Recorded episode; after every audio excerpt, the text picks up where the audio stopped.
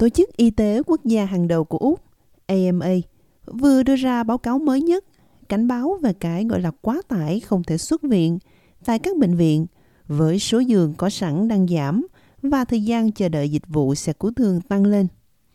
Vấn đề phát sinh khi những bệnh nhân đã sẵn sàng xuất viện về mặt y tế không thể ra khỏi hệ thống bệnh viện vì họ không có nơi nào để đi. Chủ tịch của Tổ chức Y sĩ Úc AMA, giáo sư Stephen Probson nói rằng cần phải cải tổ lâu dài hệ thống bệnh viện. Chúng tôi ước tính rằng 285.000 ngày bệnh nhân phải nằm viện vì không thể di chuyển sang các phương thức chăm sóc y tế khác hoặc là xuất viện. Chúng tôi ước tính rằng chi phí cho việc này có thể lên tới 2,1 tỷ đô la một năm trong hệ thống y tế. Việc này có nhiều mặt, nhưng vấn đề lớn nhất là những người Úc lớn tuổi không có trung tâm chăm sóc người cao niên để di chuyển đến. Trong một số trường hợp là những bệnh nhân cần sự chăm sóc của NDIS, chương trình bảo hiểm khuyết tật quốc gia.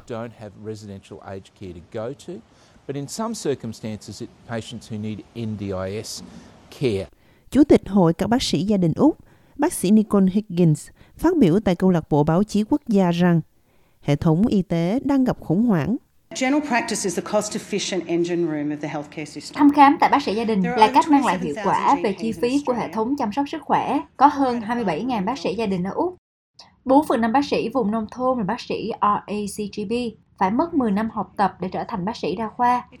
9 trên 10 người Úc cần gặp GP của họ mỗi năm. Bà nhận thấy tình trạng thiếu bác sĩ ở thị trấn Mackay của mình. Tiến sĩ Higgins nói rằng các bác sĩ gia đình không còn đủ khả năng chi trả cho việc chăm sóc bệnh nhân. Mức giảm giá Medicare không theo kịp với chi phí cung cấp dịch vụ chăm sóc. Đó là khoản giảm giá của bệnh nhân. Đó là những gì họ nhận được khi đi khám bác sĩ. Đó là những gì người dân nhận được từ chính phủ. Đó không phải là những gì tôi nhận được với tư cách là một bác sĩ. Nhưng nếu bác sĩ chấp nhận đó là khoản thanh toán đầy đủ với khoản giảm giá Medicare của bạn, thì đó là bất bill. Khám bệnh không cần trả tiền.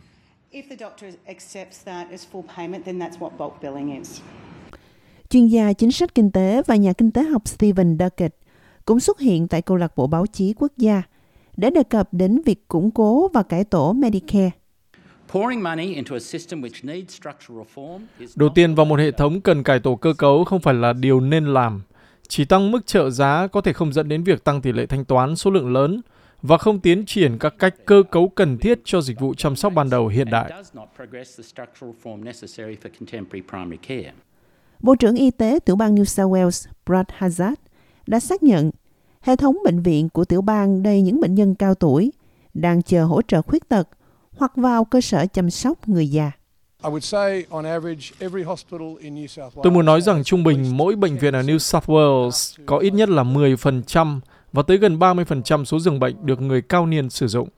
Những người có lẽ thích ở trong một cơ sở chăm sóc người già hơn, nơi họ có thể có đồ đạc riêng mình xung quanh. Rõ ràng là chúng tôi muốn có thêm không gian khám chữa bệnh cho bệnh nhân.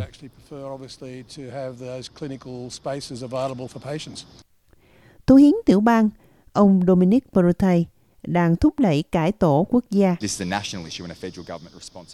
Đây là vấn đề quốc gia và là trách nhiệm của chính phủ liên bang.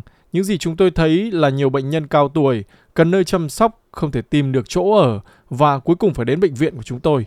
Cả bệnh nhân nằm trong nhóm khuyết tật NDIS nữa. Chính phủ New South Wales cho biết, chính phủ liên bang đã thừa nhận các vấn đề tồn tại. Bộ trưởng Y tế liên bang nói rằng, chắc chắn các bệnh viện trên toàn quốc đang chịu áp lực. Ông Mark Butler cho biết thêm rằng, Medicare sẽ không giới hạn trong một ngân sách cố định, sau nhiều năm bị cắt giảm và bỏ bê.